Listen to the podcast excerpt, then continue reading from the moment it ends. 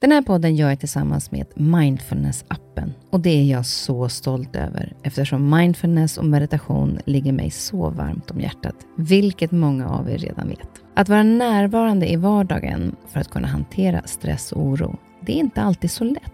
Då kan man ha mindfulness-appen nära till hands för att hjälpa dig när du behöver. För mig kan det vara så till exempel när det gäller sömnen, att vissa dagar då har jag riktigt svårt att komma till ro. Framför allt när det är mycket med jobbet. Då brukar jag använda mindfulness-appen och avsluta dagen med en avslappningsövning för att sänka stressnivån.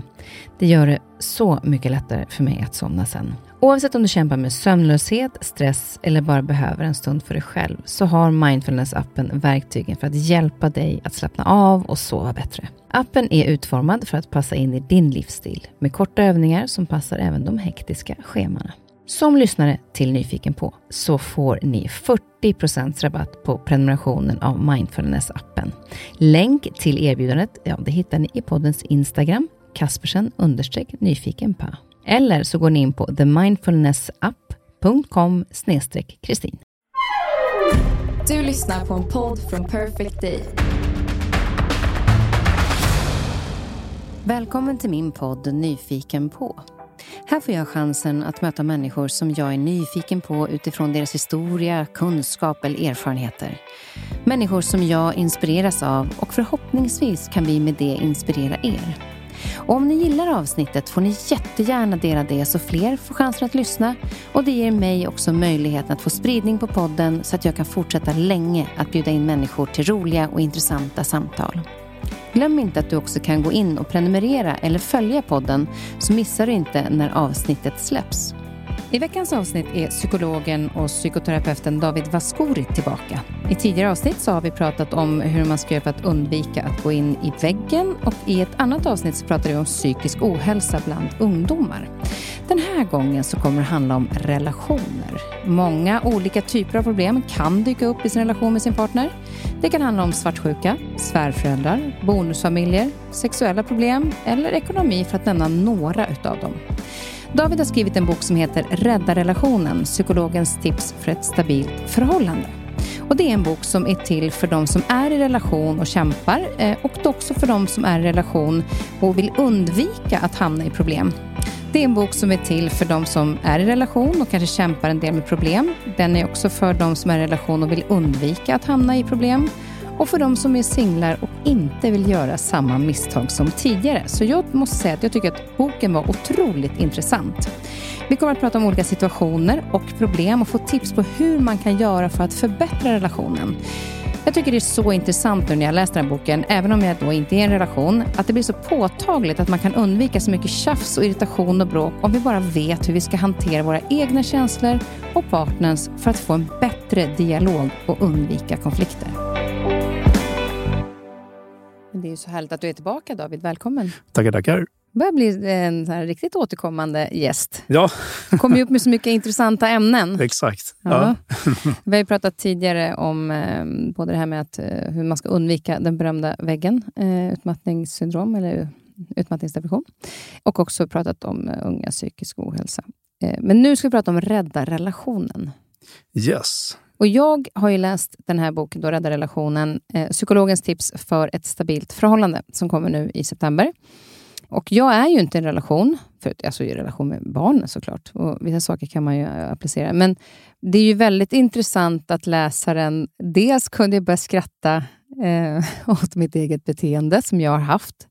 Eh, vill ju inte göra om samma misstag. Men också att det blir, det blir som skillnad av att, att lyssna utifrån. Att det inte handlar om mig, utan du skriver ju, har ju olika dialoger mm. om, mellan två personer. Exakt. Olika. Mm. Eh, vad var, hur fick du idén till den här boken?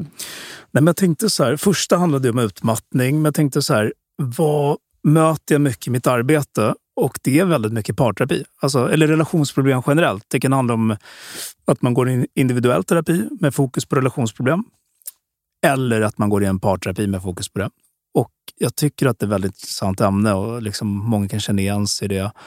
Och det kan verkligen påverka ens liv. Jag menar att inte kunna träffa rätt person eller att vara i en relation som är dålig. Alltså jag menar, det påverkar ju ens liv väldigt mycket. Så jag tänkte att det finns ju så himla bra verktyg som kan förbättra. Och, eh, och då tänkte jag att det kunde vara en bra hjälp eh, att kunna sprida den, den kunskapen. Så, där. så det var mycket det som var tanken. För det är ju en, en, vi har ju alla olika erfarenheter, vi har olika bakgrund, vi kommer från olika mm, delar av världen eller här, runt om i Sverige. Vilket gör ju att de här problemen blir ganska, ganska lika men ändå olika i kombinationen av olika par. Och det gör det ju ännu mer komplext på något sätt. Mm. Mm. För det finns ju inte en, en parrelation som är lik den andra. Nej, Nej men exakt. Och då försöka möta de här olika eh, problemen. Och va varför tror du att det är så svårt för de som är i relation att lösa konflikter? Nej, men jag tror att man går, in i, man går in i gamla mönster om och om igen. Och eftersom det triggas en massa olika liksom, känslor och tankar och allting går så fort så hamnar man där om och om igen. Till exempel, vi ser att man har en konflikt och den ena kritiserar och så känner den andra skam och så går den in i försvar och så är man inne i det där. Det är väldigt svårt att hinna med i stunden att aha, okej, ja, men nu triggades det där på grund av det och, och få till en bra kommunikation och liksom reparera det. Och så hamnar man där om och om igen, om och om igen. Och eh, utan att göra en förändring, för man, man stannar inte upp kanske. och Så, där, så, att, så jag tror att det gamla mönster och väldigt mycket kommer från tidigare relationer. Alltså uppväxt, barndom, eh, det är arv och miljö, men, men väldigt mycket kommer från det man själv har fått från sina föräldrar eller, eller hur man har sett dem göra saker eller hur de har pratat med en själv. Och sånt där sitter väldigt djupt. Alltså det är ingenting som man, man bara kan tänka bort, utan det, det kräver mycket arbete. För att jo, just det här att om man har en, en tidigare relation som har råkat ut för någonting i den relationen, då är det väldigt lätt att man kanske dömer den, den nya partnern att vara som den tidigare, för mm. man har svårt att släppa det. Mm. Är det ett vanligt problem? Nej, men det är supervanligt. Om vi tar exemplet att man har varit med om en otrohet tidigare och så har man fått en tillitsbrist. Jag menar, hjärnan gillar ju att så här, klumpa ihop, generalisera. Så har man varit med om en dålig grej så vill man försvara sig för nästa dåliga grej, överlevnad. Så, så det är det lätt att hamna till exempel i en obefogad svartsjuka säger att den förra partnern var otrogen, då kanske man kommer känna en rädsla varje gång den nya partnern går ut eller gör någonting utan att man har belägg för det. För att det är det minnet man har, det är den inlärningen man har sen innan. Och då har man kanske lärt sig vissa mönster, att man börjar kontrollera, man börjar höra av sig mycket, man kanske kollar mobilen eller ställer massa frågor. Och så är man inne i den där rädslan, man vidmakthåller problemet och, och så där. Så att definitivt att gamla erfarenheter påverkar dig här och nu. Så är det verkligen. Vi ska ju gå igenom, det finns ju ett flertal kapitel i boken med olika ämnen. Och eh, Faktum är att jag tänkte gå igenom några av dem, eh, så vi bara får en inblick i eh, vad man kan hitta i den här boken. Och Då var faktiskt min första punkt svartsjuka, så det var ju mm. bra att vi, att vi, att ja. vi började. Ja, men, och Är då den vanligaste orsaken till svartsjuka tidigare erfarenheter? Jag jag skulle säga att alltså dels att svartsjuka är en av våra grundkänslor. När man pratar om de här nio grundkänslorna brukar man prata om svartsjuka som en av dem. Så att vi har den i oss, alla människor. Men sen kan det ju vara så många olika saker. Det kan vara befogat. Vi säger att du har en partner och så kanske du ser en så här, skriva meddelande med hjärtan till någon annan. Det är klart, det är en befogad svartsjuka. Och då handlar det inte om någon annan gammal erfarenhet. Det behöver inte betyda att man har varit en, haft en otrygg uppväxt eller att man haft en dålig relation innan, utan då handlar det om att du såg det här just nu. Och då är det en befogad här och nu svartsjuka skulle man kunna säga. Men sen har du också personer som går runt och är svartsjuka hela tiden. Åh nej, den tittade på någon annan. Eller tänk om den tycker att den är bättre. Eller eller ja, nu ska den gå ut, nu kommer den säkert göra någonting. Och då kan det handla mer om gamla saker, alltså otrygghet och tidigare erfarenheter. Så att Dålig självkänsla, tänker jag. Alltså, ja, här, precis. Kan det vara också en, en uh, orsak till att man inte känner att jag är inte bra nog, hon är, eller han är mycket ja. uh, snyggare? Eller jo, bättre. men definitivt. Alltså, det, det är ju många som har liksom en låg självkänsla, tror inte att de kan bli älskade och så eh, försöker de kompensera mycket på olika sätt i relationen genom att vara extra till lags eller vara extra på ett visst sätt. Då tror de aldrig att de är älskade för den de är, utan de tror hela tiden att de är älskade för att de gör de här sakerna. Typ att ah, den älskar mig för att jag är så snäll. Så det, det, det bygger aldrig någon riktig liksom, självkänsla. Man tror inte att man är älskad av rätt grunder. Och då är det lätt att tro att man är utbytbar också. Alltså att, jaha, nej, nu träffar den någon annan. Den kommer vilja välja bort mig så fort den träffar någon annan, för den älskar ju inte mig för den jag är. På något sätt att man, man, man känner sig väldigt otrygg. Mm. Så att självkänsla kan absolut vara en, en av grunderna. Men hur ska man göra? för att De jag har pratat med som är väldigt svartsjuka, de fattar ju att det är inte okej. Okay, men de kan inte, alltså känslan är så otroligt stark så att när den kommer så kan de inte riktigt hantera den, även om de vet att mm. jag kanske inte har någon grund till det här. Nej. Hur ska man bemöta den känslan? Nej, men jag skulle nog säga så här att, att det är bra att börja analysera situationerna. Okej, vad är det som brukar trigga svartsjukan? Och då kanske man kommer fram till att ah, nej, men det är varje gång eh, hon eller han går till jobbet eller varje gång hon eller han reser iväg eller när hon eller han håller på med mobilen. Och sen skulle jag säga, okay, vad är det för tankar jag får? Det är bra att analysera. Okay, jag, får, jag får en rädsla och tankar om att den skriver med någon annan eller att det är någonting där. Okay, vad får jag för känslor? Ja, men då kanske rädsla, svartsjuka. Vad gör jag i stunden? Och beteendet är ju ofta att, att det blir någon sorts kontrollbeteende. Liksom att man kollar, frågar. Man ger näring till de här tankarna. Och det man vet också att att ge näring till de här sakerna beteendemässigt gör det värre. Så att vi säger att man börjar kontrollera, kolla mobilen eller göra så, sådana saker. Det kommer göra att man vidmakthåller problemet. Så att det man vill där egentligen det är att lära sig att tidigt förstå, aha, okej, nu triggades det här, men det här är mina tankar och mina känslor. Och liksom andas på något sätt, fråga sig själv, har jag bevis för de här tankarna? Har jag belägg för dem? För det är ju inte fakta. Sådär. Och sen kanske bryta med ett annat beteende. Alltså istället gå in, för att gå in och sitta där och försöka kolla vad skriver han egentligen eller eh, och gå in i kontroll. Tidigt liksom skifta fokus till någonting annat. Rikta uppmärksamheten på någonting annat. Och, och försöka förstå att den här otryggheten är ju hos mig. Alltså det handlar ju inte om om situationen eller om personen, utan det handlar om mig. Sen kan man ta upp det med sin partner också. Man kan ta upp det, men inte på ett anklagande sätt. Alltså inte så här, åh jag vet att du gör någonting, eller, för det förstör ju bara. Utan mer i så Då ger fall... man näring till det. Ja, ja precis. Ja. Och så kommer man förstöra relationen och den andra kan ju känna att oj, jag blir oskyldigt anklagad. Det kan ju bli jättejobbigt. Men att man kan ta upp det. Och så kanske man kan jobba med, ja, men varför känner du otrygg? Finns, kan jag bekräfta det mer? Är det något jag kan göra? Oftast är det mer hos personen själv i och för sig, att den behöver inse det här. Men, men det samtalet kan ju också göra att man känner sig lite tryggare. Ja, och att man känner att, att om, om jag till exempel säger så att jag känner så här ja. när du håller på med telefonen. Ja. Så där. Jag vet att det förmodligen inte finns något belägg ja. för det, men jag tycker att det är jobbigt. Kan vi prata om det? Och bara då att den personen möter mig i att, jag, att det inte är fel att jag gör det. Ska den då möta då med en mer inlyssnande? partner som satt med telefonen. Just alltså inlyssnande, vad är det mm. du känner då? Ja. Hur kan jag göra? Okej, okay, för då mm. blir det inte... Det blir mer avväpnande. Mm. Exakt, för hade man gått in där i, i, en anklagelse då hade den andra bara så här, blivit sur förmodligen och, och inte velat ge någon trygghet. Men, mm. men, men, om man tar upp det på det sättet, så här, men jag, jag, vet att det här handlar om mig, men jag märker att jag känner mig otrygg och svartsjuk när du, när du håller på med mobilen, för jag får för mig att det kan vara någonting om man då vågar lita på den här, nej men det är ingenting och, och sådär. Och då kan man ju känna sig mer trygg. Men det handlar också om att våga, våga lita på den andra personen. För tillit är också mycket av ett val. Alltså man kan ju antingen gå in i att, nej men oj, tänk om den ljuger. Eller så kan man gå in i, nej men jag ska våga lita på den här personen faktiskt. Och, och jag ska sluta kontrollera. Men då har man sett att bara att det här sluta kontrollera-beteendet gör att det blir mindre. För att eh, kontrollen i sig gör ju att, gör ju att du får en kortsiktig belöning. Så ja, vad skönt, nu såg jag att det inte var något. Men på något sätt så bekräftar man bara det här och man gör, man gör, mm. man, man, gör att, att det blir värre i längden. Men bara att, att man gör sig medveten om mm. det. Ja. Eh, att det faktiskt är så istället för nekande, ja. Eh, jag har rätt mm. att känna så här. Jag mm. eh, känner mig inte sedd eller vad man nu mm. då tycker. Men jag tänker också så här, för den som eh, råkar ut för någon som är svartsjuk, mm är ju också skitjobbigt. Ja, ja verkligen. Eh, vad ska, om den, den, personen som är svartsjuk inte nu stannar upp och eh, tittar på sitt eget beteende, vad kan den som blir utsatt för det, hur ska den personen möta då svartsjukan för att det inte ska bli ett motstånd, utan mer liksom en vanlig, lugn diskussion kring det?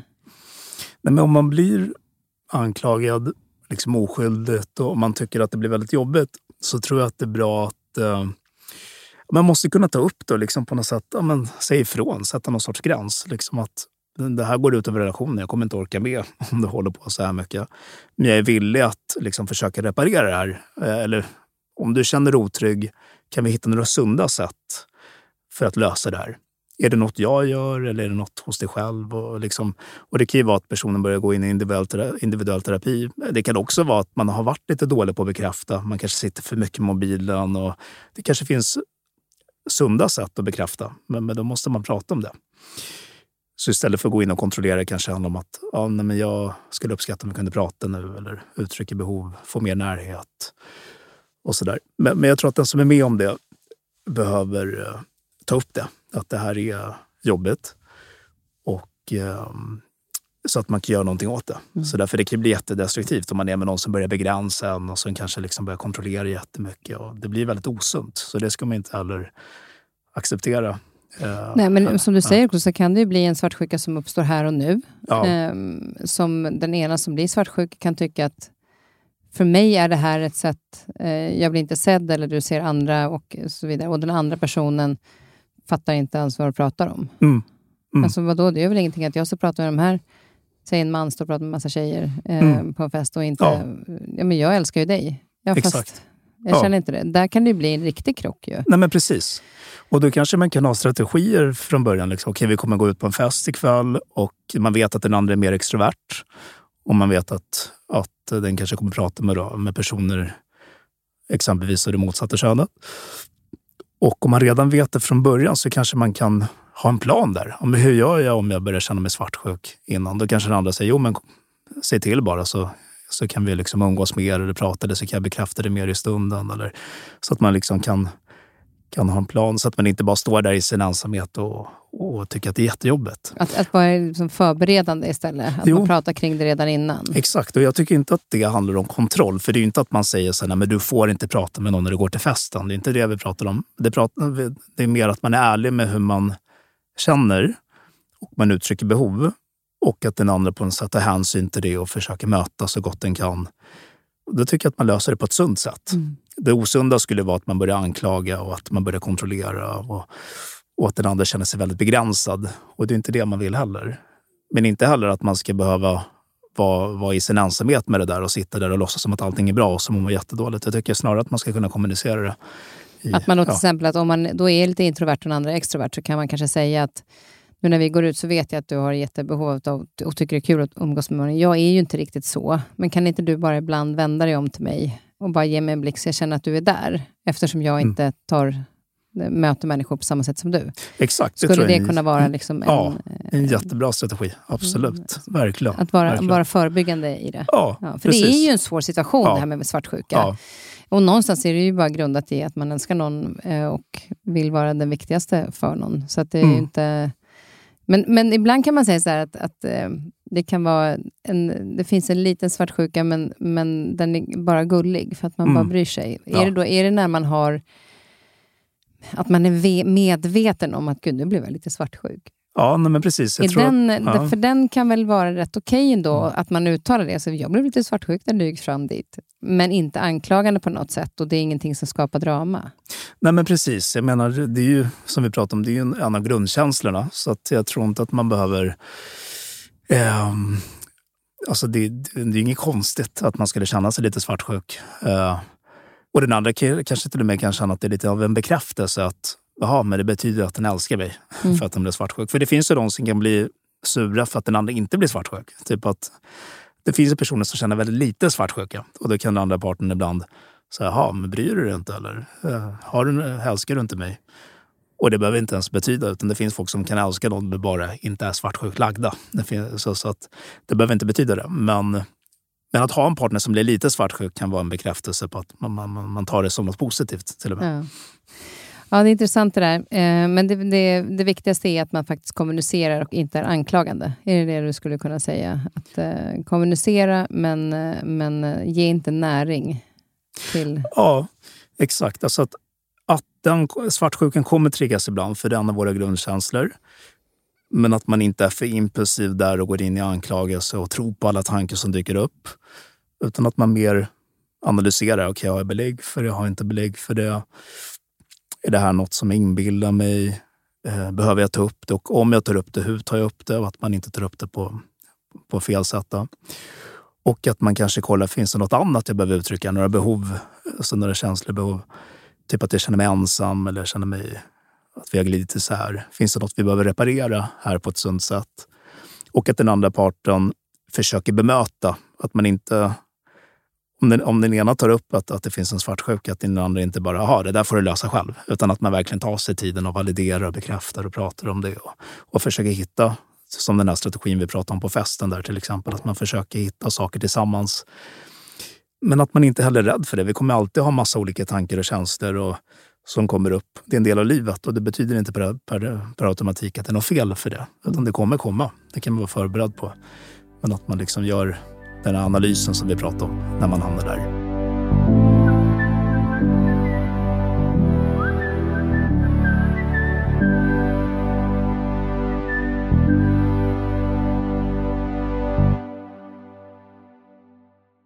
En annan sak som kan vara eh, lite stökigt, men också... Alltså, jag tänker på svärföräldrarna. Mm.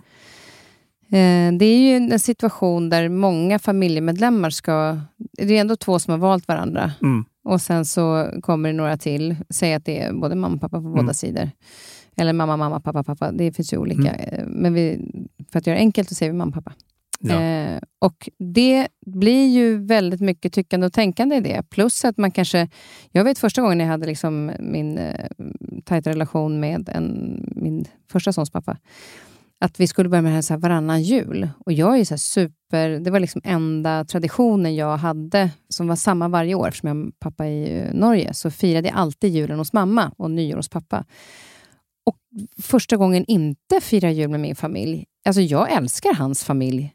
Men, så det handlade inte om det. Det var bara att jag var så otroligt tajt med min egen familj. Så det, det blir ju situationer där som kan vara ganska påfrestande, framförallt kanske i början eller också senare. Men, men hur ska man göra när man kommer in i den här nya livsstilen? När man kliver in i en ny relation där det är familjer eller föräldrar på båda sidor. Vad, vad kan man ha för genväg för att minska det från början? Avvänjning kanske, från sina egna föräldrar om man nu har en bra kontakt. Men du menar för att från början se till att relationen blir så bra som möjligt? Exakt. På något sätt. Och sådär. Ja. Ja, och komma in i acceptansen Ja. att du, så här, ja, du kanske inte ska fira jul med din mamma varenda år. ja, ja, just det. Du är vuxen nu. Ja. det kommer in andra som vill fira jul med dig också. Ja, nej, men precis. precis. Nej, men det är en jättebra fråga. För att, jag menar, det är ju det är så olika hur nära relation man har. Jag menar, vissa har ju jättenära relationer och hörs nästan varje dag och, och liksom är väldigt inne i varandras liv. Och sen finns det de som har väldigt distanserat och eller föräldrarna kanske ens lever eller man kanske har väldigt distanserade relationer och vill inte ha någon kontakt alls. Och, och så där. Så att det är väldigt olika. Och, och så kommer det liksom in i din partners liv, alltså man blir tillsammans och sen har den, alltså sen har man svärföräldrarna och, och så ska man på något sätt passa där med, med dem. Och det kan ju vara helt olikt mot vad man själv är van vid. Man kanske är van att ha den här jättenära relationen och sen har de en jättedistanserad relation. Men jag tror att det är väldigt mycket följsamhet och acceptans. Att man kan ha en bild av hur det borde vara. För, för det, de, de flesta vill ju såklart att det ska klicka bra och man ska liksom ha jättefina, bra relationer. Och, men, men det är ju inte alltid det är så. Och jag tänker i alla fall att det viktigaste är att, att det funkar med, med, med partnern. För sen om man har för många kriterier. Vissa har ju så här att jo, men det ska vara så bra på alla nivåer. Det ska vara bra mellan oss och sen ska det vara bra med svärföräldrarna och sen ska det vara bra med det. Och då, det blir svårt att få allting att lyckas. Så att man får liksom på något sätt fokusera på det man kan fokusera på och sen det andra är mycket acceptans, tänker jag, hur de relationerna blir. Och ibland kan det vara till exempel att, att de lägger sig i väldigt mycket för att de kanske är vana att lägga sig i sina egna barns liv och sen så kanske partnern kommer in och så här, och då får man säga, men hur förhåller jag mig till det? Eller så kan det vara att man tycker att de, att de finns där för lite. Man vill ha mer barnvakt och så tycker man så här, ja, men mina föräldrar brukar ju ställa upp, ska inte dina också det? Så kanske man vill börja kräva lite mer av dem. Och kan där- det inte också med ja, att man måste, ja. en, in, innan man går in i en relation, ja. att faktiskt inse att när jag går in i den här relationen Ja, så kommer det komma andra människor ja, i det här sammanhanget.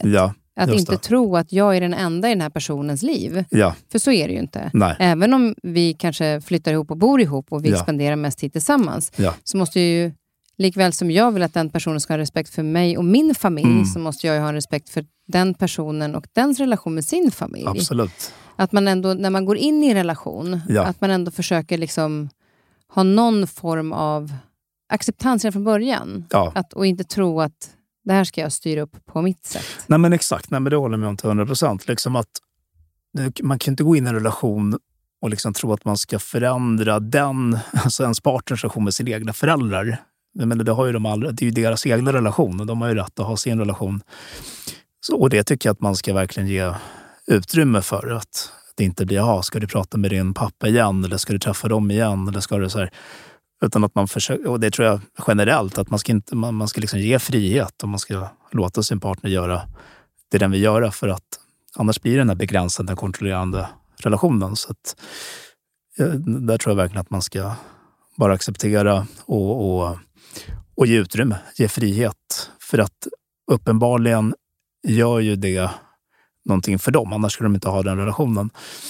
Sen ibland kan det också vara att man själv, alltså att ena parten tycker att den andra vi säger, skulle bli illa behandlad av, av sina föräldrar på något sätt. Eller, och lägga sig i, du borde säga det här, du borde göra det här. Men det tycker jag inte heller att man ska göra, alltså hur man borde göra, så att säga. Om inte den ber om det. För det blir också lite så här gränsöverskridande, att man ska börja tala om för den andra, så här borde du hantera din pappa, eller så här borde du göra där. Utan att man att, att man låter den pe- personen leva sitt eget, sitt eget liv, så att säga, och ha sin egen relation. Att man inte blandar sig i. Och man behöver väl inte alltid... Alltså så här, det, förhoppningsvis så tycker man ju om varandras Ja. föräldrar, men om man nu inte gör det så behöver man väl inte... Jag tänker ibland att man lägger så mycket irritation på just den biten istället för att säga att ja, jag älskar inte dem, men, men min partner gör det. Så att jag är okej med att vara hos dem till och från för att han blir glad av det. Men jag lever ju inte med dem. Nej, Alltså att vi inte bygger upp... Ibland kanske man bygger upp ett för stort Ja. problem av det fast det inte Ja. är så stort. Nej men exakt. Nej men precis, jag håller med dig. För jag tycker så här, det är ju en balans. Det är klart, du måste ge i relationen men du ska inte bli heller för självuppoffrande för då till slut blir man olycklig om man hela tiden ska göra allting för den andra. Hela tiden så att säga. Och eh, jag tycker att ehm, om man vet att så här, okej, min partner mår bra av att jag, jag deltar och är inkluderad i, och är med där. Att man, man kan göra det för den andras skull, så att säga. Och sen får man förmodligen det tillbaka för att ens partner ser att aha, okej, ja, men han eller hon följde med på det här, okej, jag följer med på det där. Och så gör man lite, lite sådana saker för... Men kanske också varandra. okej att säga att vet du vad, den här gången orkar jag inte. Precis. för Om där- man har en bra ja, dialog så måste man kunna säga det också. Ja, Att jag förstår att du vill träffa dina Ja. föräldrar. Är det okej att du åker själv den här gången? För jag skulle bara vilja vara hemma. Eller jag orkar faktiskt inte just den här gången. Jag är inte Precis. på humör att hantera det. exakt. Eh, För och då kommer vi in, exakt, för, för kommer vi in i den självuppoffringsbiten. Om, om den ena parten vi säger, är trött och stressad och haft en tuff vecka och kanske behöver en lördag med lite egen tid och träffa sina vänner. Den orkar inte gå dit och anstränga sig. Att man är, att man är okej med det också, så att säga. Den här balansgången där.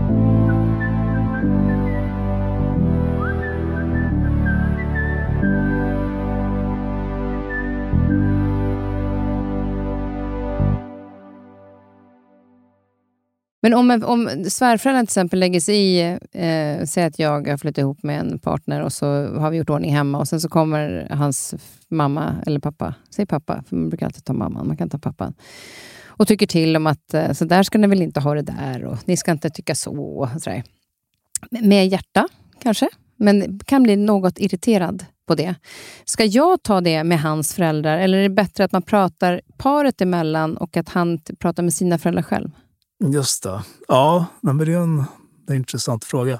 Jag tycker i alla fall att man ska, någonting ska man ju säga så- på något sätt. För att det blir väldigt jobbigt, eller? Om man, för det där kan ju hända mycket. Så här, ja, ha soffan där, men ännu mer med föräldraskap. Alltså, Mm. så, här, du, så här borde du uppfostra dina barn, eller så här borde du göra det och så här borde du göra det.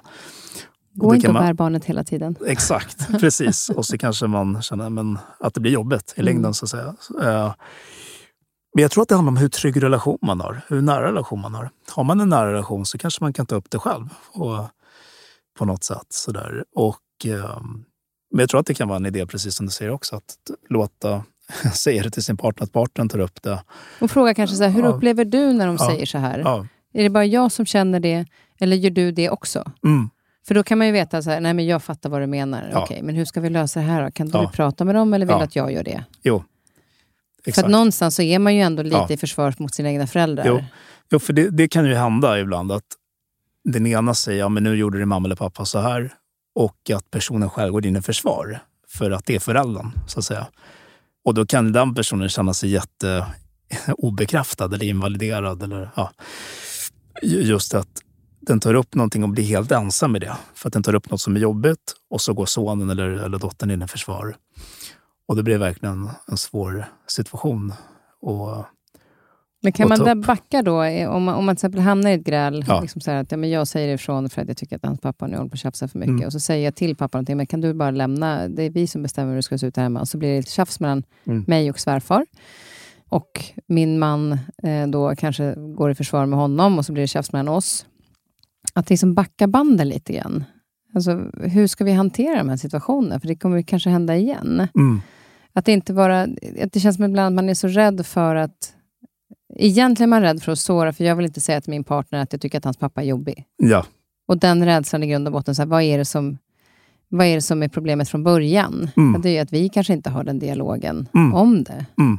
Att börja där, och egentligen är det inte kanske stackars svärfars fel, utan det är vi som har någonting egentligen. Mm.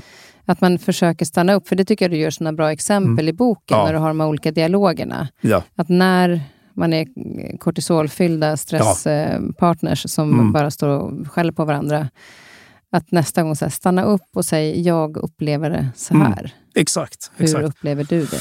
Nej, men precis. Alltså just de där, det finns sådana bra verktyg som man alltid tar upp, jagbudskap och validering. Och för det behöver inte bli en jättejobbig grej om man tar upp det på rätt sätt. Det är klart, tar man upp så här, din pappa är så jobbig, ja, men då, då blir det liksom lite så attack. Men om man tar upp, Eh, ja, men jag har tänkt på en grej varje gång som din pappa varit här, så har han eh, påpekat hur jag ska göra med, med, med vårt barn.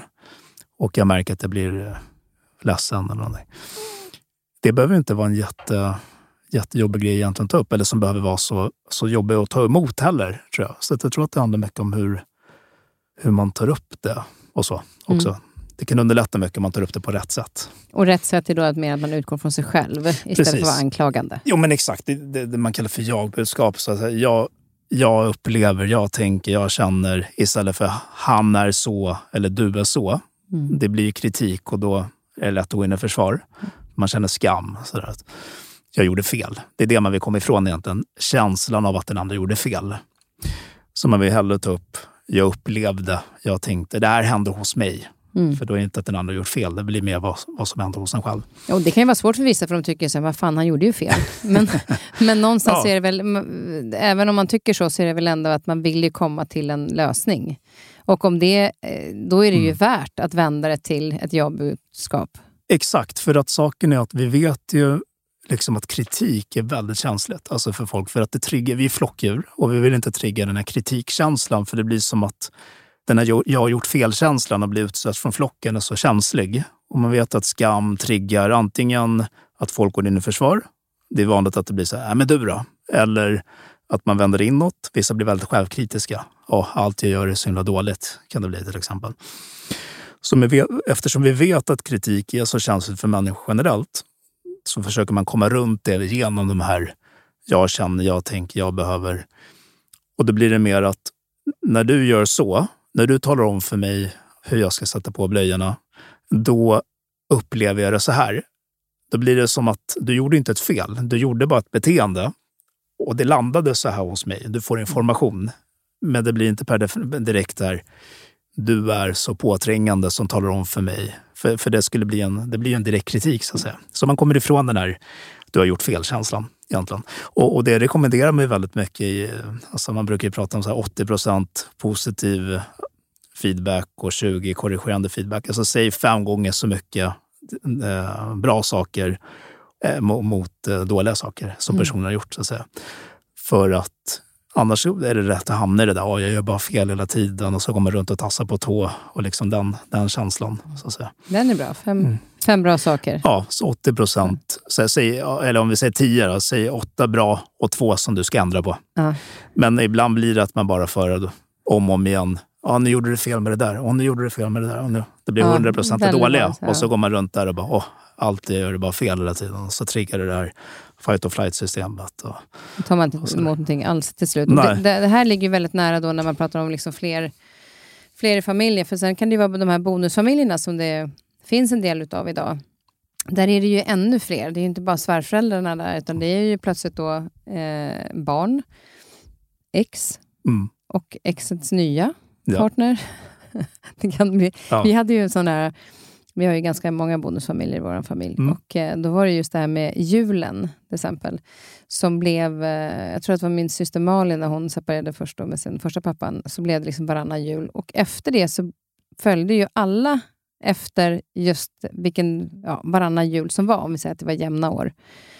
Så att idag kunde jag, har jag pratat med liksom ett av mina ex, och papporna till en pappa till min son, att hans familj och syskon som har separerat har också följt våran varannan jul som grundar sig. Liksom. Så det blir ganska stor effekt Mm. på ganska mycket för att man ska försöka liksom, det ska försöka funka det bästa för barnen så att de ses varannan jul. Alltså det här blir ju väldigt rörigt, men, men min familj är rörig eh, med alla olika konstellationer. Men där tänker jag just det här att om man går in i en relation där säg att den ena inte har barn och den andra har, så kan det ju vara lätt ibland att man kanske kan känna sig lite utanför. Eh, för det är ändå de eh, varannan vecka till exempel. Och vad gör jag då? Jag har inte samma närhet. Hur ska man göra för att på bästa sätt eh, kommunicera att man vill liksom in i familjen och vara en del av den? Och också tillsammans med barnen. Ja, nej, men den där är ju lite klurig för att det är klart om man blir tillsammans, man ska bo under samma tak och så har kanske den ena hade barn från början, den andra hade inte barn. Så har man olika åsikter om hur barnet, liksom, hur man ska uppfostra barnet. hur mycket barnet ska göra hemma med, med liksom, eh, städa sitt rum eller ja, allt möjligt. Och så kanske man känner att man inte kan tala om. Eller så talar man om för barnet, men så kanske den andra föräldern då går in i försvar för att det är hans barn och man tycker inte att Nej, men jag, jag tycker inte att vi ska tvinga honom att städa rummet. Eller så, här. så man kan ha olika synsätt. Men jag tror att det är viktigt att kommunicera med varandra. Så här, Okej, nu ska vi båda leva tillsammans. Och sen kunna liksom hitta bra förhållningssätt i det där. Och, och än en gång hamnar vi där med jagbudskap och, och validering. Alltså att båda, för det kommer uppstå en massa situationer som triggar frågor och tankar och känslor och allt möjligt. Och att man kan stanna upp och prata om det. Till exempel, hur ska vi göra den här föräldraskapsfrågan eller hur ska vi göra det här? Um, men också att den andra verkligen går in för att lyssna. För det är också en del, det är inte bara jag-budskap, utan det är också att den andra bestämmer sig för att vara lyhörd och, och validera. Istället för att gå in i försvar verkligen säga, nej men nu ska jag lyssna. För den här personen tar ju upp någonting och då, den tar upp det för att, av en anledning. Jag behöver ta in och försöka förstå vad den pratar om och bekräfta den. Så att den sen lyssnar på mig också. Så att vi båda får till en bra kommunikation. Så att det, det är ju A och O i, i de här föräldraskaps eh, och bonusfamiljsfrågorna. Men det kan uppstå jättemånga olika... Ja, men jag tänker också så, här, ja. så föräldrar som kommer in med barnen Ja, ja. har ju också kanske lite dåligt samvete Mm. eh, för att de inte ja, men för att man inte kan vara där med barnen, Mm. bara att man har separerat från eh, den andra parten, då, den andra föräldern. Så redan där kanske är så att man vill göra det bästa möjliga när de är hos oss varannan vecka. Det är nästan så att ibland kunde man känna att, kunde jag i alla fall, så att jag fick verkligen bestämma mig för att det ska liksom inte vara lördag hela veckan bara för att barnen är när de är hos mig. Mm. Utan vi ska också ha en vardag. Ja. Det ska också vara gränssättning. Ja. Även om man vill bara skämma bort dem när de var där. Ja. Så det finns ju, man hamnar ju lite grann mittemellan. Den nya parten som, partnern som man vill ska komma in, Ja. känna sig delaktig samtidigt som man har dåligt samvete på den andra hållet. Så det kan ju också vara en ganska svår balans för den Mm. som är förälder i det läget, om det nu bara är en som har barn till exempel. Så det är ju just den där balansgången, att förståelse för varandra någonstans. För att även om den ena parten som inte har barn känner sig lite ensam och tycker att det är lite synd om mig för jag känner Mm. så här. Mm. Så måste man också ha förståelse för att ja, men du sitter inte heller i en så jävla lätt situation. Ja. Eh, och där är ju kommunikationen då. Det är kommunikationen, men också... Jag tror man ska ha distans till, till det man tycker. För ibland kan jag, kan jag höra sådana exempel. Till exempel att vi säger den föräldern som inte har barn, eller den, den, den partner som inte har barn, men som då lever med den andra partnern som har barn och under samma tak. Då kanske några åsikter om att ah, nej, men mamman är alldeles för slapp. Vi måste vara mer eh, så och så, eller vi måste ha mer disciplin hemma, eller hon curlar för mycket. Och det kommer ju förmodligen från, från den segla uppväxt, troligtvis. Att den själv kanske hade strikta föräldrar och tycker att det är så man ska göra. Och då tycker jag inte att man ska vara för snabb med att bara för att jag tänker att det ska vara så, så måste det vara så. Jag tror att man ska stanna upp där och analysera. Okej, okay, hon är lite mer curlande. Jag är lite mer strikt. Det är hennes barn. Jag kanske bara funnits med ett, två år i den här relationen. Vad har jag för relation till, till det här barnet? Eh, hur, hur trygg relation har vi? Hur mycket kan jag tala om? Men, men, jag tror att det börjar där, att analysera vad man tänker och känner och, och ha en dialog om det, alltså kommunikation. Liksom att ta upp det med, med, med, med mamman då i det fallet. Okej, jag tycker ibland att du kollar lite för mycket. Eller jag upplever, jag, jag är rädd att när du eh, säger ja så ofta så, så blir, kommer det inte bli någon bra uppfostran. Det är rädsla jag har. Jag önskar att vi gjorde så här. Och, om vi, och den andra då validerar, jaha, nej, men jag tänker så här och så här. Och i det så hittar man någon sorts förhållningssätt och kompromiss tillsammans. Mm. Men det går ju inte om man är försluten. Alltså om, om, om, om den här första personen som, som hade ett synsätt är alldeles för bestämd i sitt. Nej, men så här är det, jag tänker inte lyssna på dig, jag har rätt. Alltså att det blir mer debatt än dialog. Då kommer man ju inte hitta något bra förhållningssätt. Utan det där bra förhållningssättet kommer ju komma om man är ödmjuk. Att man tar upp... Så för, för, för så är det ju, att alla ser livet med sina egna glasögon. Det, det är subjektivt. Ingen går runt med något facit egentligen, varken den ena eller den andra personen. Så jag tycker man ska ta upp sina saker på ett ödmjukt sätt. Och ibland kan jag tycka att jag blir rädd att, att barnet blir lite för curlat där. Okay. Men det är inte säkert att det är rätt. Det där är bara mitt förhållningssätt som kanske grundas i min uppväxt till exempel. Och det är en rädsla. Men det behöver inte betyda att det stämmer. Det kan ju vara så att barnet inte alls upplever sig curlat eller får konsekvenser av det. Så eh, just det här att vara lite ödmjuk i att de här uppfattningar man har inte behöver liksom vara helt hundra, det är ingen facit. Och sen när man tar upp dem, man, man tar upp dem på ett bra sätt, men, men att man också är öppen för att lyssna på den andra. Och, att man, och att man har ett öppet sinne där, att man, att man kan landa i någonting nytt. Den andra kanske säger något som har en poäng. Och då kanske man till och med kan ändra sitt. Mm. Det är det som så här. Så debatt, det blir så här, okej, okay, jag har en bestämd uppfattning, jag ska skjuta ner din, upp, din uppfattning, jag ska vinna. Dialog är mycket mer ödmjukt. Jag tar upp, jag kan ha fel, jag ska lyssna på ditt och jag är också beredd att lära mig något nytt. Ett lärande samtal. Jag tror att det är en väldigt viktig del i, de här, alltså i den typen av situationer. För det kommer att dyka upp en rad olika, allt med vilka tider man ska vara hemma, hur mycket man ska bidra eh, och allt möjligt. Och, och, i alla de här kommer man behöva den här, de här, den här schyssta dialogen och lärande samtalen. Och, och, och just det, jag kan också tänka att, att barnen då har ju ändå, eh, de har inte valt det här heller. Eh, att föräldrarna ska separera och inte heller valt att någon, vem de, den föräldern träffar som ny. Och De kan ju också vara ett testande i den nya situationen, vilket kanske inte är så konstigt. Men att säga, du bestämmer inte över mig, för du är inte min mm. mamma till exempel. Mm. Eh, och hur, hur ska man bemöta det eh, gentemot barnet och gentemot den andra föräldern? Nej, men jag tror att man måste ge det tid och att man måste på något sätt anstränga sig och, vinna. Eller vad säger man? Så här, man måste på något sätt ge mycket näring till relationen för att bygga en relation. Man, kan, man måste ha tålamod. Det kommer mm. inte gå på en vecka eller månad.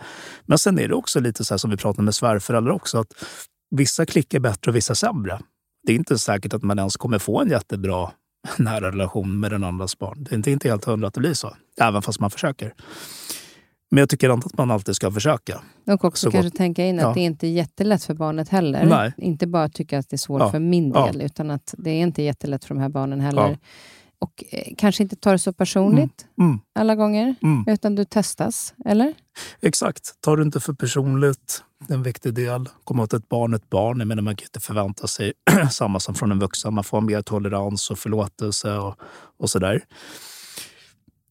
Men sen också att jag tror något man kan vinna mycket på, det är att vara mer relationsorienterad. Alltså med det sagt, liksom att blir man för krävande för tidigt, ja, så här, ja, nu har du inte gjort det, kritiken och uppgifterna och allt som ska göras, då, då, tror jag att det kommer bli svårare. Du kan inte komma in och kräva för mycket. Alltså varför eh, det här med disciplin alldeles för tidigt? Utan jag tror att var mer lyhörd. Vad vill du göra? Vad vill du äta idag?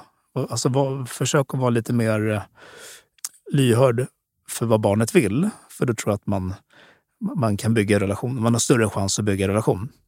Sen är det såklart att det måste finnas någon sorts gränssättning där. Men där kanske man kan låta den andra, om man inte har en tillräckligt trygg relation, låta eh, föräldern vara mer den som sätter lite mer gränser där.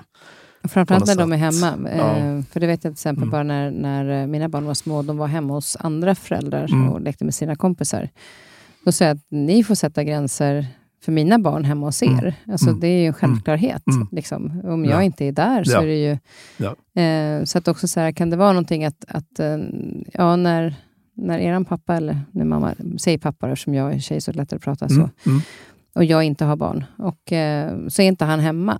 Då är det ju jag någonstans som är vuxen. Oavsett, mm. jag är ingen mamma till dem, men jag är en vuxen kompis. Ja. Jag måste ändå kunna sätta en gräns här hemma för saker. Mm. Men när pappan är hemma så kan han kanske vara den som i första hand gör det. Mm. För då blir det lättare kanske för barnen att sortera. Vem är det som bestämmer när? Mm. Eh, även om man gör det kanske tillsammans. Men för barnens del, mm. kan det vara en lösning? Ja, men det skulle det kunna vara. Och jag tror att det kan se ut på många olika sätt. För jag tror än en gång att det handlar mycket om så här, hur trygg relationen är. Mm. Eh, det är kanske två som klickar jättebra och, och efter kort tid så kan, kan den ena vara ganska sådär gränssättande utan att barnet bryr sig jättemycket. Och sen kan det vara några som har varit tillsammans i det ganska länge och den, den kommer aldrig in i det och, och, och, barnet kanske inte släpper in någon, varken sin egna förälder eller andra föräldrar. Så det kan se ut väldigt olika. Men, men, men det skulle kunna vara en variant. Liksom att, uh, om man, man tittar just specifikt ja. på det problemet. Ja, för det är klart, det ja, finns många olika problem och många olika situationer. Mm, utan nu mm, tänkte jag mer just på den, på den situationen. Att, att, eh, men också ha förståelse för varandra kanske. Det är inte lätt för någon att komma in i, en familj med barn. Eh, och det är inte lätt för den andra heller. Men, men grundkärleken och försöka hitta tilliten till varandra. Alltså att inlyssnande ja, till ja. varandra. Och också hur du sätter gränsen. För det är klart, om du går in och är väldigt så här arg och liksom, åh, nej, så där får du inte göra. Alltså, då blir det på ett sätt. Men om man går in på det här, vi pratar om jagbudskap och mm. lågaffektivt. Alltså att man försöker kommunicera det. Alltså jag skulle uppskatta om, eller så här. Alltså mer på det här mjuka sättet, så är det större chans att den barnet tar till sig det. Och skulle det vara så att barnet blir jättearg och inte, så, så är det, någon, det är, då är det också någonting som man kanske kan prata om med den andra föräldern sen. Okej, okay, nu reagerade han eller hon så här. Hur ska vi göra? Och så kanske man måste fortsätta ha någon sorts dialog och och fortsätta prata om det tills man hittar, man hittar sätt. Jag tänker också det att det är viktigt att, att för barnen, att om de känner att vi vuxna är trygga i varandra, mm. så signalerar väl det också en trygghet i dem. Mm. Men om föräldrarna inte kan kommunicera så blir det kanske också en ännu större osäkerhet hos barnen. Mm. Att, att eh, det viktigaste ligger i att vi vuxna har en bra relation och kan prata om saker utan att eh, ha en, en debatt, utan vi kan ja, ha en dialog. Dialogen. Exakt. Dialogen kommer vi tillbaka till. Ja. Ja, eh, intressant det här med bonusfamiljer, men det är väldigt häftigt när det funkar. Mm. Ja. Eh, ja, men det är ju det och det är ju värt att kämpa för. Verkligen. Verkligen.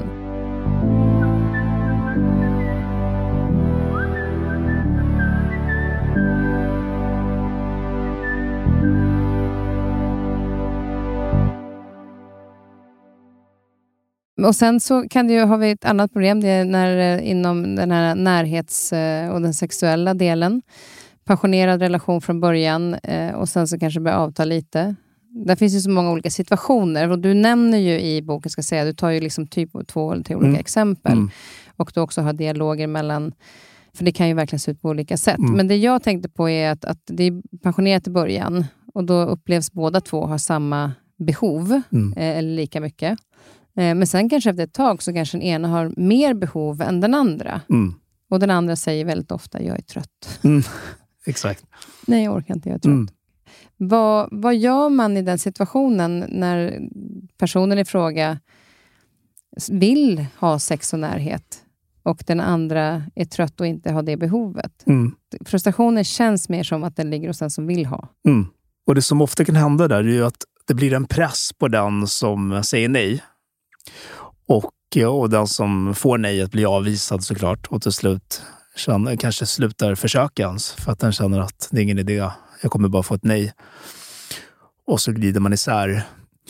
Och en sak jag tar upp i boken, ja, men det är ju det här sensualitetsträning som är en övning som handlar om att komma ifrån pressen egentligen. För att man har sett att press gör att sexbiten blir mycket sämre. Just det här att Ehm, att man känner att ah, men det måste bli sex och sexet måste vara på ett visst sätt och det ska leda till någonting. Liksom, att man har en förutfattad bild gör att det blir mycket mer press. Speciellt på den som då säger nej. Den, den, för den blir det jätteinfekterat.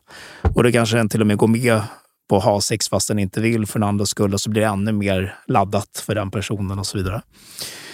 Men den övningen är väldigt bra för att där ska man då i olika steg träna på att ha närhet från början utan sex. Man ska bara röra varandra, men det ska inte leda till sex. Och sen ska man bygga på det från vecka till vecka tills man till slut ändå kan ha sex. Men det är mycket för att komma ifrån pressen egentligen. Att kunna vara, det man vill här någonstans är att kunna vara fine med att okej, okay, idag blev det bara lite närhet och kramar. Men det var inget misslyckande för det. För om man har den här bilden av att det ska vara på ett visst sätt, då kan man känna att Jaha, nu kramades vi bara. Ja, men det var ett, ett misslyckande. Vi skulle ha haft sex. Men man vill komma ifrån det där med den här övningen till att det är närhet och att det var okej ändå. På något ja, sätt. För är det inte lätt så att om det är så att någon som vill ha sex oftare än den andra och så, och så märker man att nej, det, det, går inte hem, de, hon vill inte eller han vill inte och sen så blir det till slut att man nästan inte kramas längre. Mm. Alltså, man glider ifrån varandra även om det inte handlar om sex utan det handlar om beröringen. Ja. Man tittar inte på varandra på ett ja. sätt därför att den ena känner så här, gud om han tittar på mig så här nu då vill han ha sex. Ja. Jag undviker blicken. För jag vill inte ha sex fast han kanske bara vill ha ett leende eller känna närhet. Exakt. Och då känns det som att det liksom kan glidas ifrån på det sättet. Mm. Och det tyckte jag var liksom väldigt fint med de här ja. övningarna. För ja. när man har kommit till det läget där man knappt tar på varandra, ja. så är ju stegvis, alltså att mm. ta sig tillbaka på det sättet. Mm. Så var det väldigt fina övningar mm. i det. Ja, men precis, för ibland kan man glida så, här så pass mycket att man knappt säger hej till varandra. Man kommer hem och så liksom den ena sitter i ena änden av soffan, den andra sitter i andra änden. Och det finns ingenting alls nästan. Alltså att det bara är typ om jag har handlat mjölk. Alltså det är väldigt sådär, det finns ingenting det, det andra så att säga. Och från det till att då ha sex som man kanske inte ens alltså, har mycket annat emellan. Det tar ju tid att bygga upp. Det kan kännas jättelångt ifrån. Och då kan det vara att man bara börjar lite smått med de här övningarna eller att man börjar närma sig. Man kanske rör varandra lite grann. Man kramas eller pussas. Och, och till och med det kan vara svårt för många. Så att det, jag skulle säga att båda behöver bestämma sig för att okej, okay, vi har lite så här, men vi vill tillbaka. Och att båda börjar anstränga sig lite grann åt det hållet. Men utan den här pressen liksom att eh, så här, oh, nu måste vi alltid ha sex, så att mm. säga. Utan närhet är väldigt mycket. Det är allt från emotionellt, att prata om känslor, att dela med sig om saker och fysiskt, inte bara sex utan det är även kramar och beröring och så vidare. Och eh, så, så, att båda försöker liksom jobba åt det hållet, men att man släpper lite de här förutfattade bild, bilderna eller förväntningarna att nu innebär att vi ska ha sex varje dag eller så, så ofta som man själv vill. Utan att man är lyhörd också, att man tar in vad den andra vill. Man kanske är lite olika. Den andra kanske vill mer sällan. Och att man får acceptera det också. Det kan inte vara liksom, för, för man ska inte hamna i det här forcerande. Det är det som är det det som blir den här pressen. Mm. Jag vet många, flera av mina kompisar som just när vi har fått barn, så är det en period där man känner så här, alltså tillhör den här kroppen mig överhuvudtaget? Mm. Alltså, antingen så ska jag amma eller så är det någon annan mm. som ska dit. Ja. alltså det blir ja. en... Det, det, till slut så kan du inte känna mm. själv vad det är mm. du vill, därför att du är där så mycket för... Och mm. man känner inte heller igen sin egen kropp. Eh, och kanske inte ens vill bli tagen på, för man tycker inte att kroppen är bekväm i, i det i den situationen kan man, eh, kan man prata om det på ett visst sätt och säga, liksom våga säga så vet du vad, jag känner mig som typ en kossa. Det är bara liksom ammas här och jag känner mig inte speciellt sexuell. Kan vi bara hålla om varandra? Mm. Alltså så att man säger det på en gång istället för att jag vill inte ha sex. Nej, men jag kanske fortfarande vill ha närhet. Mm. Mm. Så att man inte tappar närhetsgrejen. För ja. Det måste vara lättare att hitta tillbaka till varandra sexuellt om man har närhet också. Mm. Ja, men absolut, jag håller med om det. Jag, jag, tror att det är bra att kunna vara ärlig och säga att om man inte vill det, men att man får någon sorts närhet och att den andra parten kan på något sätt lyssna in och respektera det. Och även om den personen sitter då med, med, med, med ett, liksom ett sexbehov och en, en längtan, att, att den ändå kan på något sätt inte gå in i det här att uh, kräva eller forcera eller liksom, utan tänker mer långsiktigt. Just nu är det så. Och då, då får det vara så. så att Jo, säga. jag, tänk, ja. jag tänker också så att jag kanske, när, om jag säger det som kvinna, om jag har fått barn, att jag också visar honom att det inte är fel på dig. Mm. Alltså för det blir avvisad hela tiden är ju Mm. inte jätteroligt det Mm. heller. Även Exakt. om man har full respekt för att den andra Mm. inte vill. Ja. Men det kan ju också tära på ens eget självförtroende lite grann. Att, att man inte räcker till längre och att man inte liksom... Men är man ärlig i det, att så här känns det just nu. Mm. Och det är ju så en period nu när jag ammar till exempel. ja, Men jag vill gärna att vi håller om varandra. För det handlar inte om dig, utan det handlar om den situationen som Mm. är med barnet. Eller att man, barnet kommer in mitt i natten och man vågar inte ha sex Mm. för att ja, barnet ska vakna. exakt. Eller, det finns ju så många, Jo. många olika saker i den perioden. Jo. Men att inte tappa, håll handen, Mm. ge en strykning på ryggen när du kommer ner till frukost. Eller, Precis, så att man inte är missnöjd för det. För det var ju också närhet. För Exakt. annars handlar det någonstans om någon sorts förväntan en gång att det måste vara på ett visst sätt. Men den där förväntan, var kommer den ifrån egentligen? Varför skulle det inte vara fine med, med ett kramas eller, eller vara nära varandra på andra sätt? Så det tror jag är jättebra att förklara, precis som du säger, förklara att det beror på det här, för då tar inte den andra det personligt på det sättet. Men sen om man vill hitta tillbaka, att man, man också tänker mer långsiktigt att det handlar om att skapa situationer. För mycket av det här med, med lust, man, man kanske har en, en bestämd bild från början att nej, jag vill inte, jag har ingen lust. Men sen när man väl försöker så kan man ju skapa lust. Alltså det är precis som exemplet med, vi tar träning. Så här, nej, jag vill inte gå till gymmet. Men sen när du väl är på gymmet så kanske du får lust att träna. Så är det med de flesta beteendena. Så pratar man mycket i KBT till exempel, att beteende först, tanke, känsla sen. Så att även fast man har en bild av att nej men, åh, jag vill verkligen inte ha sex, så betyder det inte att man inte kan skapa lust genom att eh, börja röra sig i den riktningen. Och då Mm. kanske man, om man har, har då varit nära varandra och skakat hand och, eller, eller kramats, då, då är det lite närmare till det än om man knappt säger hej till varandra. ja, så precis. Steget blir ju inte Ja, så steget, långt då. Precis. Utan man har redan närheten. Mm. Ja, den är, den är speciell, och, eh, men det är väldigt fin, eh, den här eh, övningarna. Här, jag satt ju på tåget och läste dem. Mamma, Ja. alltså det är mysigt med närhet. Ja. Eh, om än jag läste det i en bok.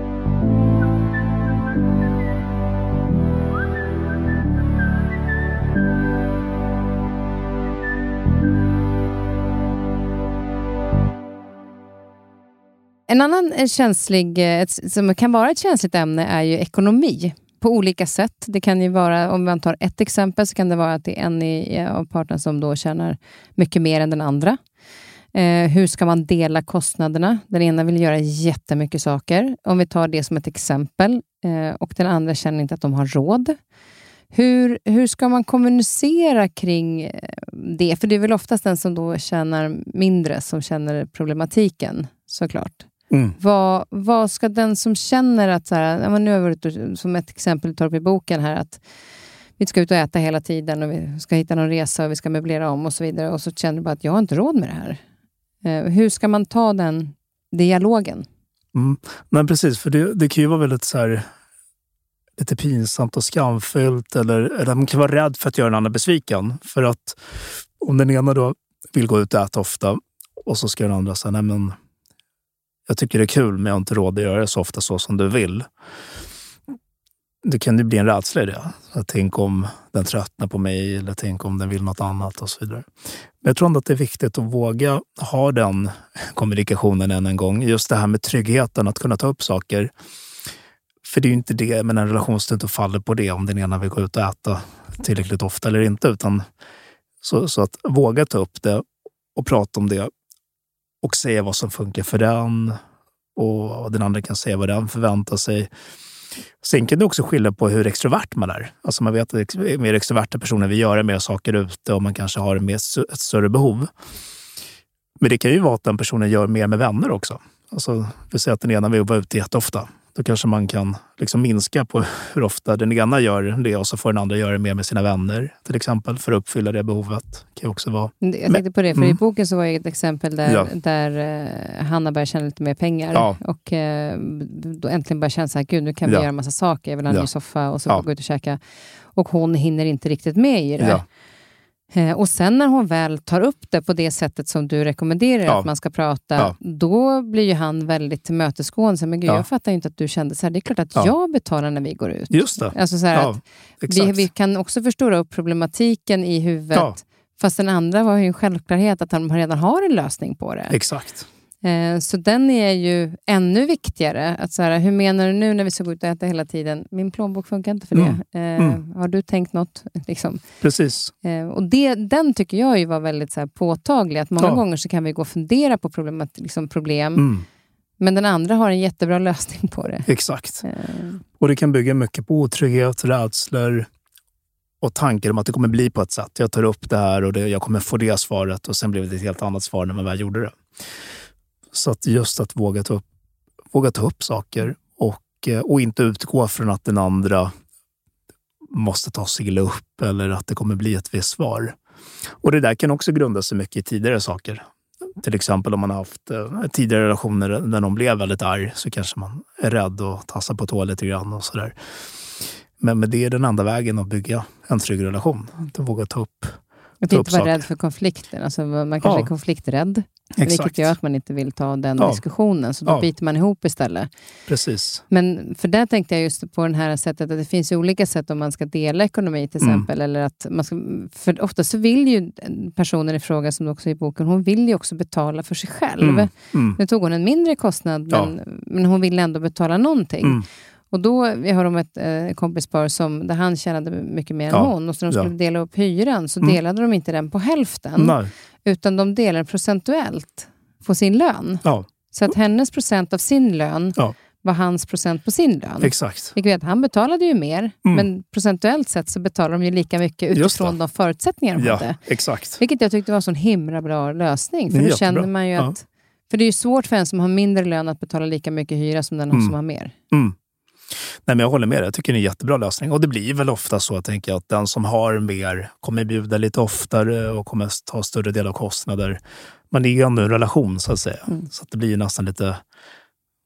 kanske kan bli konstigt om man ska ha en här millimeterrättvisa om den ena står och tjänar mycket mer, så att säga. För att... eh, Men det kan ju eh, också ja. vara så att de ibland är extremt snåla, så att de säger att eh, nej, vi ska dela på den här notan. Ja, men det är två T. Ja, Ja, nej, men nu ja. delar vi. Alltså, den, kan ju, den kan ju också skapa irritation i den typen av ekonomidiskussion. Eh. Ja. Att någon är väldigt snål hela tiden. Men absolut. absolut. Och den tycker jag nästan är ännu svårare att, så här, hur ska jag ta det? Precis, för den är ju svår att ta upp. Så, ja, men jag, jag upplever dig som snål. Den är inte jättelätt att... Och så Ehm, säger man, jag upplever det som ekonomiskt, för att man ska Ja. försöka framhålla det lite bättre. Ja, men exakt. exakt. Men, men, men det är ju inte... Det är ju de som är så också. Mm. Och jag säger Mm. inte att det är rätt eller fel, men den upplevelsen för den som lever med den personen, att det ska liksom... Eller att den alltid, oj, men har jag ingen plånbok med mig, kan du betala? ja, Alltså, nej, ja, ja, exakt. Det är tricket. ja, jag kan ja. betala igen. Ja. Vad, vad gör man i en sån situation? Ska man då säga, men vi har, det finns ju appar nu till exempel, man, Mm. Kostsplit eller vad de heter, Ja. där man kan dela. Mm. Är, är det ett alternativ i sådana så, lägen om man får en sådana diskussioner som hela tiden handlar om pengar, vem som har betalat vad? Nej, men om man Eller tar det exemplet, det? det där, just det där du sa att, att den ena skulle ha det lite som ett knep. Så, "Åh, jag glömde plånboken. Så här, att, men om man går runt och stör sig på det, då tror jag man måste ta upp det. Så här, jag har lagt märke till det, även om det är en jobbig grej. För det är klart att det kommer vara lite eh, skamfyllt för den andra att få höra, få höra det. Då. Men att man måste kunna ta upp de där grejerna. Att, eh, jag har tänkt på det, liksom att du ofta har glömt plånboken. Och, och, ja, men jag vill att vi pratar om det. För det handlar ju om kommunikation och att hitta en lösning. Hur ska vi förhålla oss till ekonomin? Och sen är det ju väldigt individuellt hur man gör. Jag menar, det finns så många varianter med, med hur folk löser det.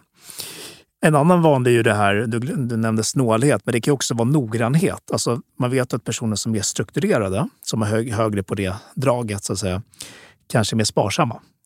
Och, och, så man kan vara mer eller mindre sparsam. Vissa kanske gillar att slösa mycket och köpa dyra resor och, och lever mer för stunden. Alltså är lite mer livsnjutare. Och, och sen har du de som är väldigt sådär noggranna och strukturerade. Och, och då ingår det att inte slösa för mycket, för man tänker mycket buffert. Man tänker kanske pension, man tänker liksom framåt på ett annat sätt. Sådär. Och där kan man ju krocka. Liksom. Hur, mycket, hur mycket ska vi spendera nu? Hur mycket ska vi spendera sen?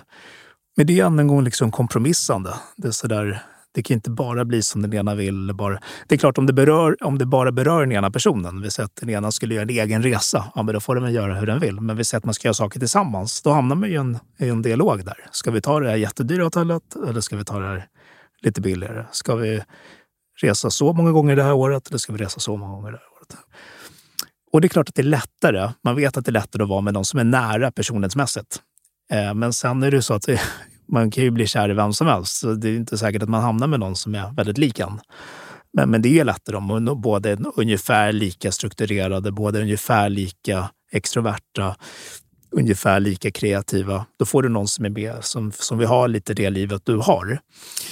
Är man mer olika så blir det lite mer saker man behöver ha en dialog om och, och sådär. Men det är inte omöjligt att komma förbi heller. Men det är ju kompromissande. Men det kan ju liksom. gnaga, Ja. gnaga ordentligt. Ja, ja, absolut. Men det viktigaste är ju som du hela tiden kommer tillbaka till, det är att vi kommunicerar. Ja, Men om det är så att man har svårt för den, den delen, för att eftersom varenda mm, egentligen punkt vi kommer upp, eh, liksom problematik vi pratar om, så handlar det ju om att möta sin kommunikation och en dialog. Och säg då att det är liksom, jag har problem med att våga säga vad jag känner och tycker och det kan jag med bakgrund eller vad det. Hur viktigt det är att man tar ansvar själv och försöker lösa den biten. Kanske gå och prata med någon eller, eller hitta någon lösning på det. För att någonstans så ligger problemet då, om jag aldrig vågar ta upp saker, så är det ju fan mitt problem och inte då den som jag tycker egentligen bär problemet för att han är jobbig eller vad det nu är. Så är det ju jag som skapar ännu större problem eftersom jag aldrig tar upp vad jag känner. Så hur ska jag göra för att komma över den rädslan? Eller den konflikt... Ja, den konflikträdslan kanske det Mm. handlar om. Nej, men jag tror att det, det både... Alltså det kan vara olika, men jag tror att det både kan vara ett, ett, ett parproblem, parterapiproblem, där man skulle prata om hur den andra validerar helt enkelt. Alltså man, man vet att om du har en partner som, så, som blir liksom lite så eh, sur när du tar upp saker, då kommer du sluta dig mer. Tar du någon som är jättevarm och anstränger sig för att lyssna, och, då kommer du prata mer. Alltså det vet man. Men, men det är inte hela lösningen, för det handlar mycket om vad man har med sig sen innan. Så att väldigt mycket tillbaka till uppväxt och barndom. Och så här, har du haft en pappa som blev väldigt arg på dig och du alltid var runt och gick runt och tassade på tå, ja, då kommer du bli en, förmodligen en mer sluten person. Och har du haft mycket validering och mycket att du har kunnat prata fritt och blivit bekräftad, då kanske det blir lite öppnare. Så att det ligger ju saker där också. Och de kan inte bara din partner hjälpa dig med, utan då måste man som du säger ta ett eget ansvar för det. Och det kan vara en individuell terapi, att, att, men att våga utsätta sig helt enkelt, exponeringar. Att, eh, och börja smått. Du kanske inte vågar ta den här svåraste på skalan som är jag upplever att du är snål-kommentaren, för den kanske är jättesvår. Utan det, man kanske börjar med lite mindre. Om man får frågan vart man ska resa, att man vågar komma med en åsikt och inte bara ja, men vi väljer som du, som du vill välja. Utan att man vågar komma med en, en åsikt eller att man sakta men säkert vågar uttrycka sig mer. Alltså det, vi- det vi kallar för sund självhävdelse. Sund självhävdelse i psykologi. Liksom att man vågar uttrycka tankar, känslor, behov. Och det är en kombination av båda. Att, att våga ta steg framåt och få ett bra, en bra respons. Och det kommer bygga så att man får en tryggare relation. Då. Ja, och det kan ju vara så att den första gången den, den, man vågar ta den här Ja. konflikten så kanske inte den riktigt heller är beredd på det, för det har Mm. aldrig skett förut. Ja. Men att inte vara rädd för att göra det igen. Nej. Jag, jag, hade en sån, när, jag var väldigt konflikträdd Ja. under en period eh, och då separerade jag precis från min eh, äldsta sons pappa. och då, och vi hade gått i parterapi, så vi Mm. hade liksom en ganska bra dialog och eh, var väldigt överens om. Men sen så kom det till det här med julen då igen. Ja. Och jag eh, kunde ju inte ens tänka mig att inte fira jul med min son. Och så var jag så himla orolig för vad pappan skulle säga, för jag ville ju att han skulle fira med mig. Och jag gick ju liksom i, jag tror det var nästan tre månader och så här förberedde mig på att ta den här diskussionen. Och han kommer såklart också vilja att fira jul. Och hur ska jag formulera mig så att han förstår att jag vill det ännu mer? Alltså, jag vet inte hur mycket energi jag satt i bilen flera, flera gånger. Så gick jag i en konflikthantering just då. Mm. Eh, för att lära mig att hantera konflikter. Mm. Och sen så, så säger den här eh, pedagogen till mig, nu, nästa vecka när du kommer så vill jag att du har tagit den här diskussionen med honom. Ja. Jag bara, absolut. Och det Mm. tog det naturligtvis dagen innan jag skulle tillbaka, för jag Ah. sköt ju på det så länge som möjligt. Ja. Och så sätter jag mig och pratar med Martin och så säger jag bara, så, att, du det är en sak jag skulle vilja prata med dig om. Eh, ja, jag förstår det, för du har ju Ja. bett mig att komma. Ja, jag bara, ja. Du, det här med julen i år. Ja, jag har också tänkt på det. Men vet du vad, jag vet att julen är så viktig för dig, så ta honom i år, det är inga problem. Jag bara, jaha. Alltså det här hade jag Ja. byggt upp i tre månader. Ja. Värsta scenariot och Ja. jag skulle formulera mig. Och han bara tittar på mig och säger, men det är inga problem. Jag Ja. förstår att det är viktigt för dig. Det är inga problem. Hur man kan skapa problem själv. Utan att man har en aning om den där stackaren som var Ja. jättetillmötesgående. Ja, Han var inga problem. Nej, men Och- precis. Alltså, Nej, och det visar ju det här med katastroftankar, förväntansångest, tankefällor, hur vi bygger upp en massa saker framåt. Men i det fallet, tror du att det grundade sig mer i tidigare erfarenheter med honom eller någon annan partner? Eller tror du att det var mer ännu längre bak? Eller kan du se någonting som du tror byggde? jag hade, det var nog mer att jag hade dålig självkänsla. Ja, okej. att, jag, Ja. att jag var eh, liksom flera år yngre. Och hade, de killar jag hade varit tillsammans med hade varit typ fyra fem år äldre. Mm. Så jag hade liksom från början när jag gick in och, och träffade min första pojke, Mm. då var jag liksom yngre än vad han var. Mm. Så jag har alltid känt mig väldigt liten. Mm. Så det handlar mer om att jag kände mig liten än att jag Ja. inte kunde diskutera. Nej, nej, nej. Eh, så, så det handlade ju bara om Ja. mig Ja. eh, egentligen. Och Ja. jag har inte haft något problem att prata med min mamma eller pappa eh, nej. på något sätt. nej. Men jag, jag hade satt mig själv i en liten position. De hade inte gjort det. Utan jag är så mycket yngre än dem, jag kanske inte kan det här. Eller jag Just är... Just Så det. var ju, allting handlade ju egentligen om mig. Och sen i den här konflikthanteringen Mm. då, så insåg jag ju så att ja, fast jag är ju, vi är ju vuxen vuxen. Det är ju ingen barn vuxen här. Nej, nej. Eh, nej, men exakt. Och så det var väldigt Ja, intressant. ja, att det handlade ja. ju bara om mig. Och eh, väldigt skönt att Ja. jag skulle först, första gången jag hanterade det så var det bara, japp, inga problem. Och jag var så här, men vad fan, jag har ju laddat för det här nu. Ja, Vi ska ju ha en bra dialog här nu. Och så bara löste det sig på en gång. Vad skönt. Ja, väldigt skönt, men, men väldigt snopet. Ja. Att, och framförallt tänkte jag så här, alltså jag har lagt så mycket energi på det här. Eh, som jag kunnat tänkt på massor med andra Mm. Ja, roliga saker. Och lagt, eh, så. Mm. så det är många gånger jag kan känna att vi i de här relationsproblematiken Mm. ofta gör det större än vad det är. Ja, det är väl kanske det jag vill komma till. Jo, mycket hjärnspöken. Liksom. mycket Ja. hjärnspöken. Ja. Alltså, eh, Mm. skap, dra Ja. bort dem bara. Ja. Eh, Stäng av den där jävla CD-skivan som bara står och snurrar. Nej, men exakt. exakt. Eh, och, eh, det behöver inte vara så stort. Och sen att ju mer man exponerar sig, för jag antar att redan efter att ha gjort den handlingen så blir det lite lättare till nästa gång och sen gör man det igen och så blir det lite lättare. Alltså, ju mer du gör saker och får en bra respons, desto mer lär du dig att det inte är farligt. Så Nej, exakt. Så och nästa gång ja. när jag hade en diskussion så var det kanske inte den lika lätt som den där. För det var Nej. ju väldigt... Eh, men, men däremot så Nej. var jag inte rädd. Nej, jag la inte så mycket energi Mm. på det innan. Utan det minskade ju mer och Ja. mer. Men det är ju en träningssak. Jo. Om jag aldrig får motstånd heller så kommer jag heller aldrig lära mig att ha en Nej. dialog. Utan Nej. då blir det ju debatter. Exakt. Eh, och det är dialogen man vill komma fram till. Exakt.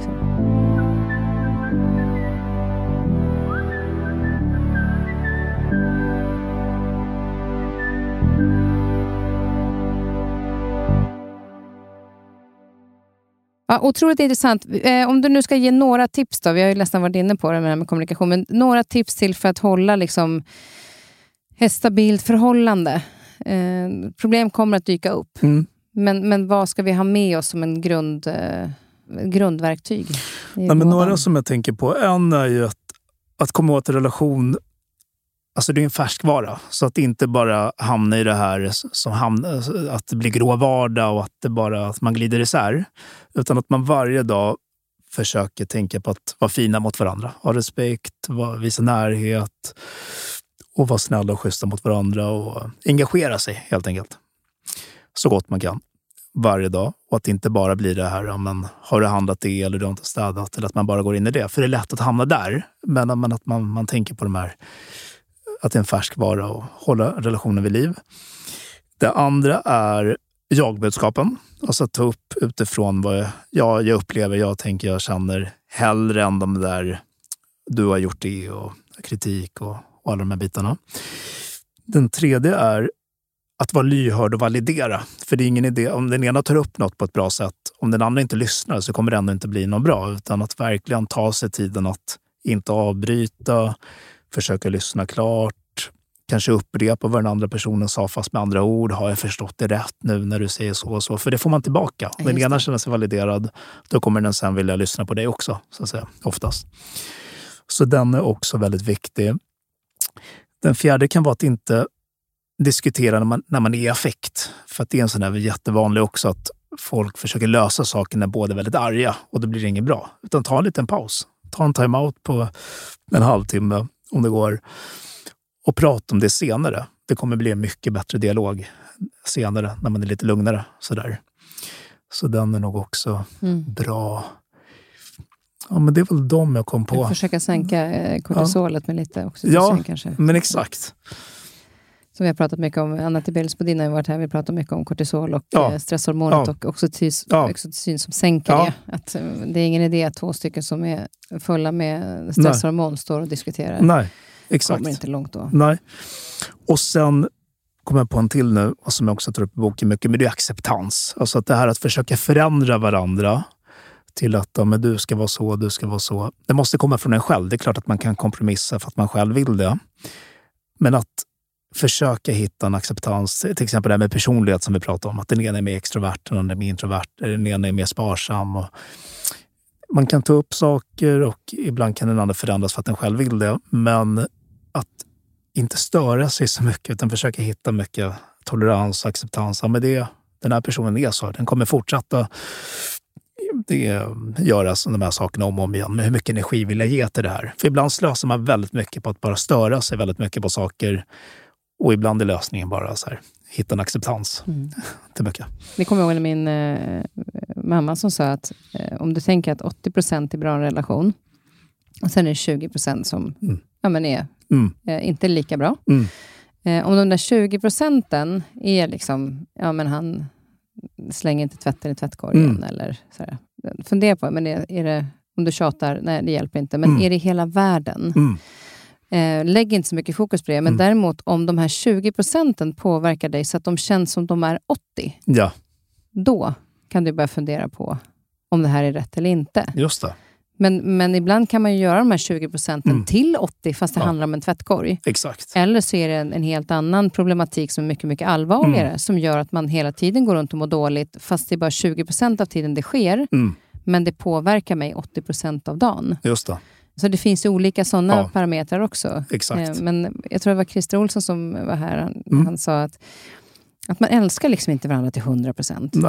Därför att det är liksom vissa sidor hos en själv som man inte... Jag är inte perfekt och min fru är inte perfekt. Alltså vi har ju sidor hos... Och det är okej. Älskar Ja. du varandra till 80 procent, fantastiskt. Ja, Men acceptera att det finns liksom Ja. sidor hos oss själva. Och antingen Ja. väljer du att leva med det, eller så väljer du inte det. exakt. Exakt. Ja. Precis. Otroligt intressant med relationer. Ja, verkligen. Eh, Så härligt att du är tillbaka. Och Den heter alltså Rädda relationen, psykologens tips för ett stabilt förhållande. Och boken kommer ut nu i september, 21 va? Yes, 21, precis. Ja. Du, vad, vad är du nyfiken på just nu? Jag får fråga just nu, eftersom du är här till och från. Nej, men det är så mycket och det är liksom det här med bland annat ja, med världsläget, valet, hur kommer det bli? Hur kommer... så, så det är mycket sånt som jag lägger ner energi Jag på nu. tänkte faktiskt på det. Eh, nu har ju Ja. valet varit, inte när vi spelar in. Ja. Vi spelar in nu, det är val nu på söndag när vi spelar in Ja. fredag. Ja. Men eh, jag såg en debatt igår och jag tänkte att de har inte en dialog. alltså, jag, ibland kan jag känna så här, att, är det det där som är våra förebilder? Alltså, eh, ja. Men- inte gå in på det. nej, men men jag jag, tänkte tycker, jag tycker retoriken Ja. är ju eh, väldigt aggressiv Mm. och eh, väldigt inte inlyssnande. Ja, Eh, och då tänker jag, är det så vi ska prata med varandra där ute på gatorna när folk bråkar och håller på och tjafsar? Är det så vi löser problem? Jag vet inte om politikerna kanske är de... Alltså, där ska de vara förebilder Ja. i hur vi för dialoger för att göra ett bättre samhälle. Eh, det var min lilla parentes.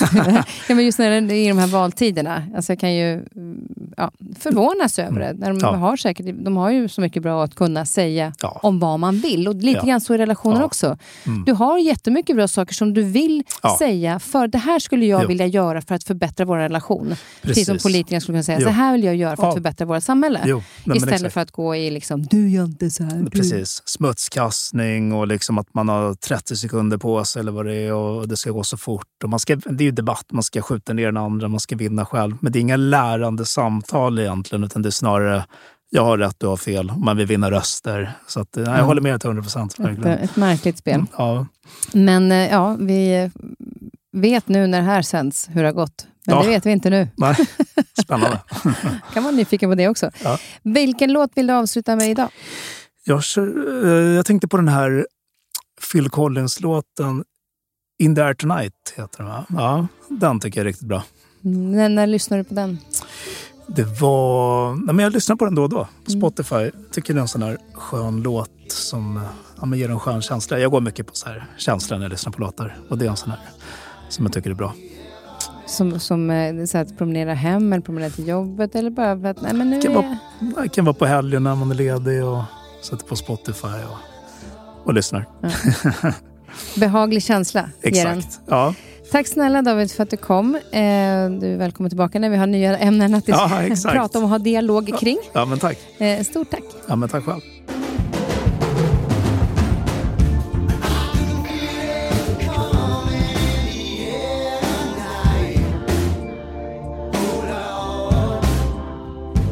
I nästa vecka träffar jag tidigare NHL-proffset Jonny Odoja.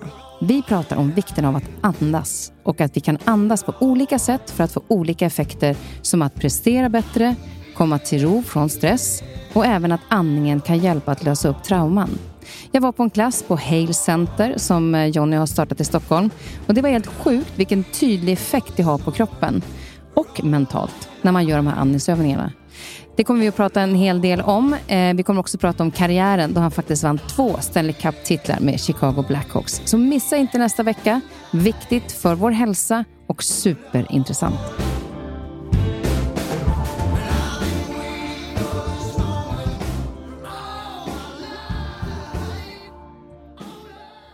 Den här podcasten är producerad av Perfect Day Media.